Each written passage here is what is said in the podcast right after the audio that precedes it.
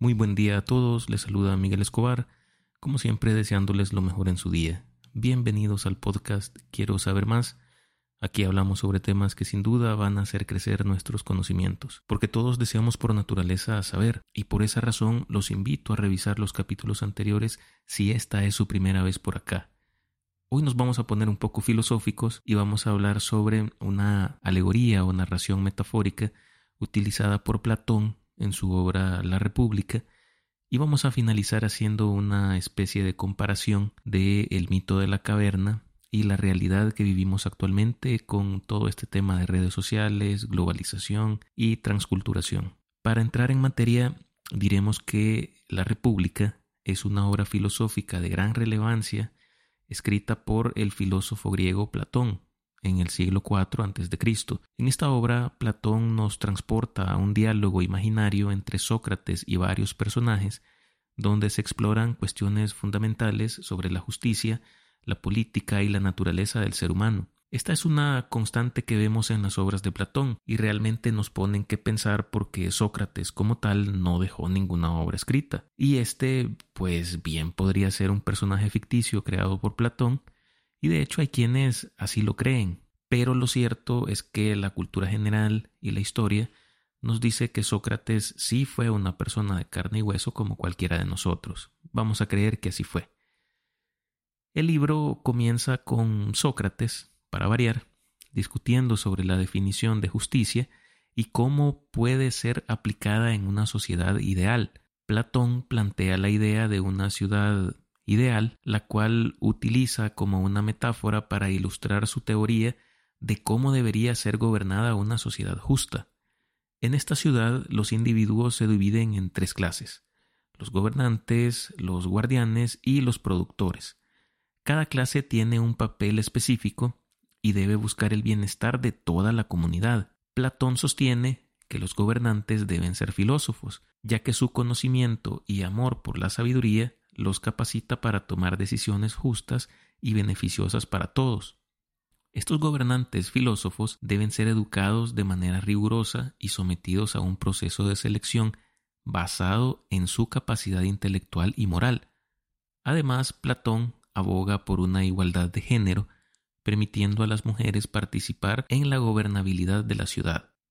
En la República, Platón también critica la democracia, argumentando que puede conducir al caos y a la tiranía si los ciudadanos no están adecuadamente educados y guiados por los filósofos.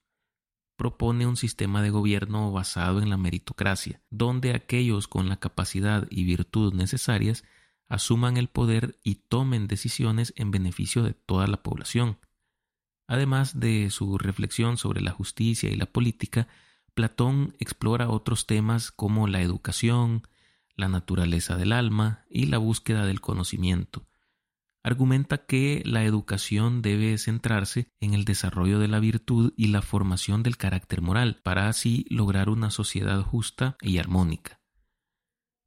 Pero una de las partes más interesantes de esta obra se encuentra en el capítulo 7, conocida como el mito de la caverna. Es un diálogo entre Sócrates y Glaucon, que es hermano de Platón, en el que ambos hablan sobre cómo afecta el conocimiento y la educación filosófica a la sociedad y los individuos. Este tipo de diálogo en lo personal me llama mucho la atención, ya que están escritos o pensados, digámoslo así, de modo tal que podemos observar el método de la mayéutica en todo su esplendor. Bien, el mito de la caverna va a algo así. Sócrates comienza eh, diciéndole a Glaucon que se imagine una especie de vivienda subterránea, provista de una larga entrada, abierta a la luz, que se extiende a lo ancho de toda la caverna, y unos hombres que están en ella desde niños, atados por las piernas y el cuello, de modo que tienen que estarse quietos y mirar únicamente hacia adelante, pues las ataduras les impiden volver la cabeza. Detrás de ellos la luz de un fuego que arde algo lejos y en plano superior, y entre el fuego y los encadenados un camino situado en alto, y a lo largo del camino supone que ha sido construido una especie de teatro de marionetas manipulado por unos titiriteros. por encima de las cuales exhiben aquellos sus maravillas. Prosigue luego Sócrates, refiriéndose siempre a Glaucon, y le dice, contempla ahora, a lo largo de esa pesadilla, unos hombres que transportan toda clase de objetos, cuya altura sobrepasa la de la pared, y estatuas de hombres o animales hechas de piedras y de toda clase de, materias. Entre estos portadores habrá, como es natural, unos que vayan hablando y otros que estén callados. Y acto seguido le consulta a Glaucon ¿Crees que los que están así han visto otra cosa de sí mismos o de sus compañeros, sino las sombras proyectadas por el fuego sobre la parte de la caverna que está enfrente de ellos? Es decir, le consulta si él cree que estos sujetos que están ahí, eh, digamos, atados en la caverna, han visto otra cosa más que esas sombras que se proyectan en el fondo de la caverna, ah, eh, que es donde ellos están, están sentados. Y entonces Glaucon le contesta, ¿cómo? Si durante toda su vida han sido obligados a mantener inmóviles la cabeza, pues ¿qué otra cosa van a ver?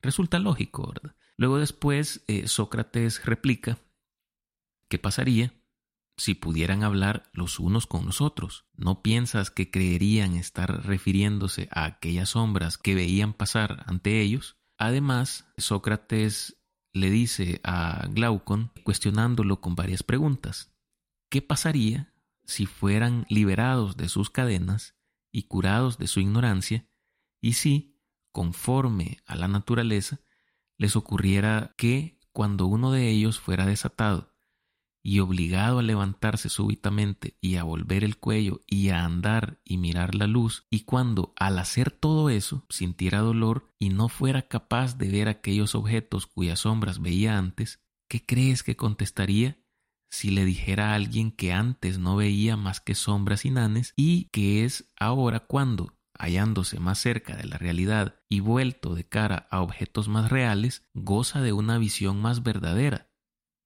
y si fuera mostrándole los objetos que pasan y obligándole a contestar a sus preguntas acerca de qué es cada uno de ellos, ¿no crees que estaría perplejo y que lo que antes había contemplado le parecía más verdadero que lo que entonces se le mostraba? Aquí ya va como tomando un poco de, de, lógica todo esto, ¿verdad? Todo, todo, todo ese preámbulo que le menciona primero Sócrates a Glaucon y luego después prosigue. ¿Qué pasaría si se le obligara a fijar su vista en la luz misma? ¿No crees que le dolerían los ojos y que se escaparía volviéndose hacia aquellos objetos que puede contemplar y que consideraría que estos son realmente más claros que los que le muestran? Y si se lo llevara de allí a la fuerza, obligándole a recorrer la áspera y escarpada subida y no le dejaran antes de haberle arrastrado hasta la luz del sol, ¿No crees que sufriría y llevaría a mal el ser arrastrado? Y, una vez arrastrado a la luz, tendría los ojos tan llenos de ella que no sería capaz de ver ni una sola cosa a las que ahora llamamos verdaderas? Entonces Glaucon le contesta, obviamente que no sería capaz. Imaginémonos una persona que sale eh, de una caverna que toda su vida ha estado en esa oscuridad pues obviamente resulta que al, estar eh, expuesto a la luz, pues no va a poder ver casi que nada, ¿verdad? Porque la luz lo va a cegar. A esto es a lo que se refieren Sócrates y Glaucon. Pero Sócrates continúa y dice, necesitaría acostumbrarse para poder llegar a ver las cosas de arriba, es decir, las cosas del, del mundo que está fuera de la caverna. Lo que vería más fácilmente serían ante todo las sombras, luego las imágenes de hombres y de otros objetos reflejados en las aguas y más tarde los objetos mismos. Y después de esto, le sería más fácil el contemplar de noche las cosas del cielo y el cielo mismo, fijando su vista en la luz de las estrellas y la luna, que el ver de día, el sol y lo que le es propio. Y sería el sol pero no sus imágenes reflejadas en las aguas ni en otro lugar ajeno a él, sino el propio sol en su propio dominio y tal cual es en sí mismo, lo que él estaría en condición de mirar y contemplar. Y, después de esto, colegiría, ya con respecto al Sol, que es él quien produce las estaciones y los años y gobierna todo lo de la región visible y es, en cierto modo, el autor de todas aquellas cosas que ellos veían. Glaucon replica diciéndole que todo esto que le está diciendo es evidente, pero eh, Sócrates continúa. ¿Y qué sucedería cuando se acordara de su anterior habitación y de la ciencia de allí? y de sus antiguos compañeros de cárcel. ¿No crees que se consideraría feliz por haber cambiado y que se compadecería de ellos? Glaucon asiente. Ahora, fíjate en esto. Si vuelto este sujeto allá abajo a la caverna ocupase de nuevo el mismo asiento, ¿no crees que se le llenarían los ojos de tinieblas como a quien deja súbitamente la luz del sol? Glaucon asiente nuevamente. Y prosigue Sócrates ya eh, a manera de finalizar esta alegoría de la caverna, diciendo, y si tuviese que competir de nuevo con los que habían permanecido constantemente encadenados, opinando acerca de las sombras aquellas que, por no habérsele asentado todavía los ojos, ve con dificultad, no daría que reír y no se diría de él que por haber subido ha vuelto con los ojos estropeados y que no vale la pena ni aún de intentar una semejante ascensión, y no matarían si encontraban manera de echarle mano y matarle a quien intentara desatarles y hacerle subir? Glaucon asiente, manifestando que sí, obviamente lo harían. Es decir, resumiendo esta cuestión eh, del mito de la caverna, nos habla eh, sobre una eventualidad en la que unas personas están atadas de pies y manos observando el fondo de una caverna y en el fondo de esa caverna se proyectan sombras eh, provenientes de, una luz, de una especie de fogata que hay ahí. Eh, súbitamente uno de estos sujetos eh, no se sabe si lo, lo desatan o él logra desatarse, el caso es que sale de la caverna se da cuenta que em, esas sombras no son o no forman parte de la realidad de, las cosas que ahí suceden, sino más bien son representaciones creadas por alguien más. Son eso, sombras.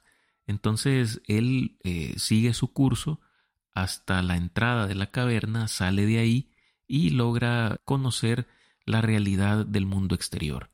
Regresa posteriormente a la, a la caverna y eh, según lo que dice Sócrates o según cómo está descrito este, esta narración, esta persona eh, puede incluso llegar a ser eh, objeto de un atentado por todo esto que él viene contando, que ha visto, que ha vivido.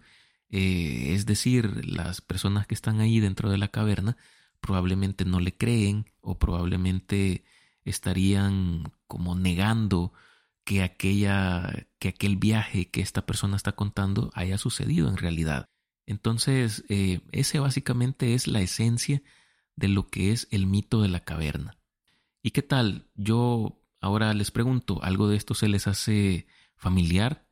Personas atadas, obligadas a observar y escuchar una realidad construida y manipulada por otros, sujetos que se aventuran a investigar y buscar el conocimiento por sus propios medios sobre los fenómenos sociales y sucesos relevantes, que son después eh, funados, ridiculizados, criticados, lo que ustedes quieran, por aquellas personas que se encuentran ahí, atadas, y que no ven más allá de las imágenes expuestas al fondo de la caverna. Pues sí, esa es, a grandes rasgos, la realidad que vivimos hoy Solo que el fondo de la caverna eh, se convirtió en pantallas de teléfono, pantallas de tablet, computadoras o televisores. Los titiriteros se convirtieron en televisoras, empresas de redes sociales y entretenimiento, especialmente diseñado para que estés ahí frente a la pantalla el mayor tiempo posible, porque si te despegas de la pantalla vas a comenzar a ver el mundo como es en verdad. Y es cierto, no es muy bonito que digamos, pero en fin es la realidad que nos tocó vivir y debemos aprender a sobrellevarla y, por qué no, mejorarla en la medida de lo posible. ¿Y qué sabemos hoy sobre cómo percibir, identificar y lidiar con la realidad? Si nos ponemos a pensar, la verdad es que puede ser que no sabemos mucho sobre ello. Primero porque no nos educaron para conocer eso. El sistema necesita empleados, no pensadores. Entonces, eh, cuestiones eh, filosóficas como estas, pues ni siquiera se nos mencionan muchas veces. Y segundo, porque dar por cierto todo aquello que nos presentan en redes sociales o en las noticias o en la televisión no representa en sí ningún esfuerzo físico ni mental plausible para nosotros. Por ende, pues es más fácil aceptarlo. Pero, ¿hasta qué punto eso que, que, que aceptas, esas ideas, están condicionadas por el contenido que estás consumiendo en las redes sociales?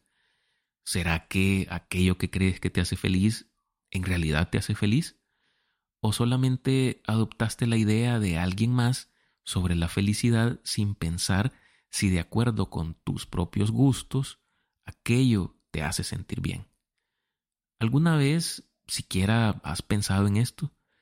¿Qué te hace sentir bien? ¿Qué te hace enojar? ¿Qué es lo que llama tu atención? ¿Qué te causa emoción? ¿Qué es lo que quieres ser en la vida? ¿Qué camino quieres seguir? ¿Y por qué es que todo esto es así? Más bien, ¿cómo llegaron esas ideas a tu mente? ¿Te conoces lo suficiente como para responder estas preguntas o no? Y si tu respuesta es no, ¿qué te ha impedido conocerte? ¿Qué te ha impedido aprender? En el mito de la caverna son las eh, sombras que están proyectadas y las ataduras a las que estaba sujeta esta gente lo, que los apartaba eh, justamente del conocimiento y los confinaba a esta cueva. Pero ¿y a ti? ¿Qué te ha mantenido ahí? Encontraremos que muchas veces nuestras percepciones y opiniones están influenciadas por narrativas preconcebidas, intereses particulares o manipulaciones mediáticas de grupos de poder. Nos convertimos cada vez más en esclavos de esa realidad porque no podemos o no queremos ver ni mucho menos aceptar la verdadera realidad. Es más, cuando alguien nos lo hace ver, solo lo cuestionamos, lo ridiculizamos por pensar diferente y lo peor es que no hacemos nada para revertir esta tendencia en nosotros mismos o en las nuevas generaciones. Somos rehenes de los algoritmos de YouTube, Facebook, TikTok y otras. Somos prisioneros en una caverna digital. Con esta reflexión llegamos al final de este episodio. Espero que lo hayan disfrutado y que reflexionen sobre este tema muy importante para cada individuo. Aprendan a conocerse un poco mejor, háganse estas preguntas y pues no sé, se pueden llevar una sorpresa por ahí. Como siempre, les pido de favor que compartan este podcast en su plataforma preferida para que el mensaje llegue a otros que tal vez, no sé, pueda ser que lo necesiten. Compártanlo, con sus amigos, familiares, compañeros, con quien ustedes gusten. Con eso nos ayudan un montón. Me despido, cuídense, hasta la próxima.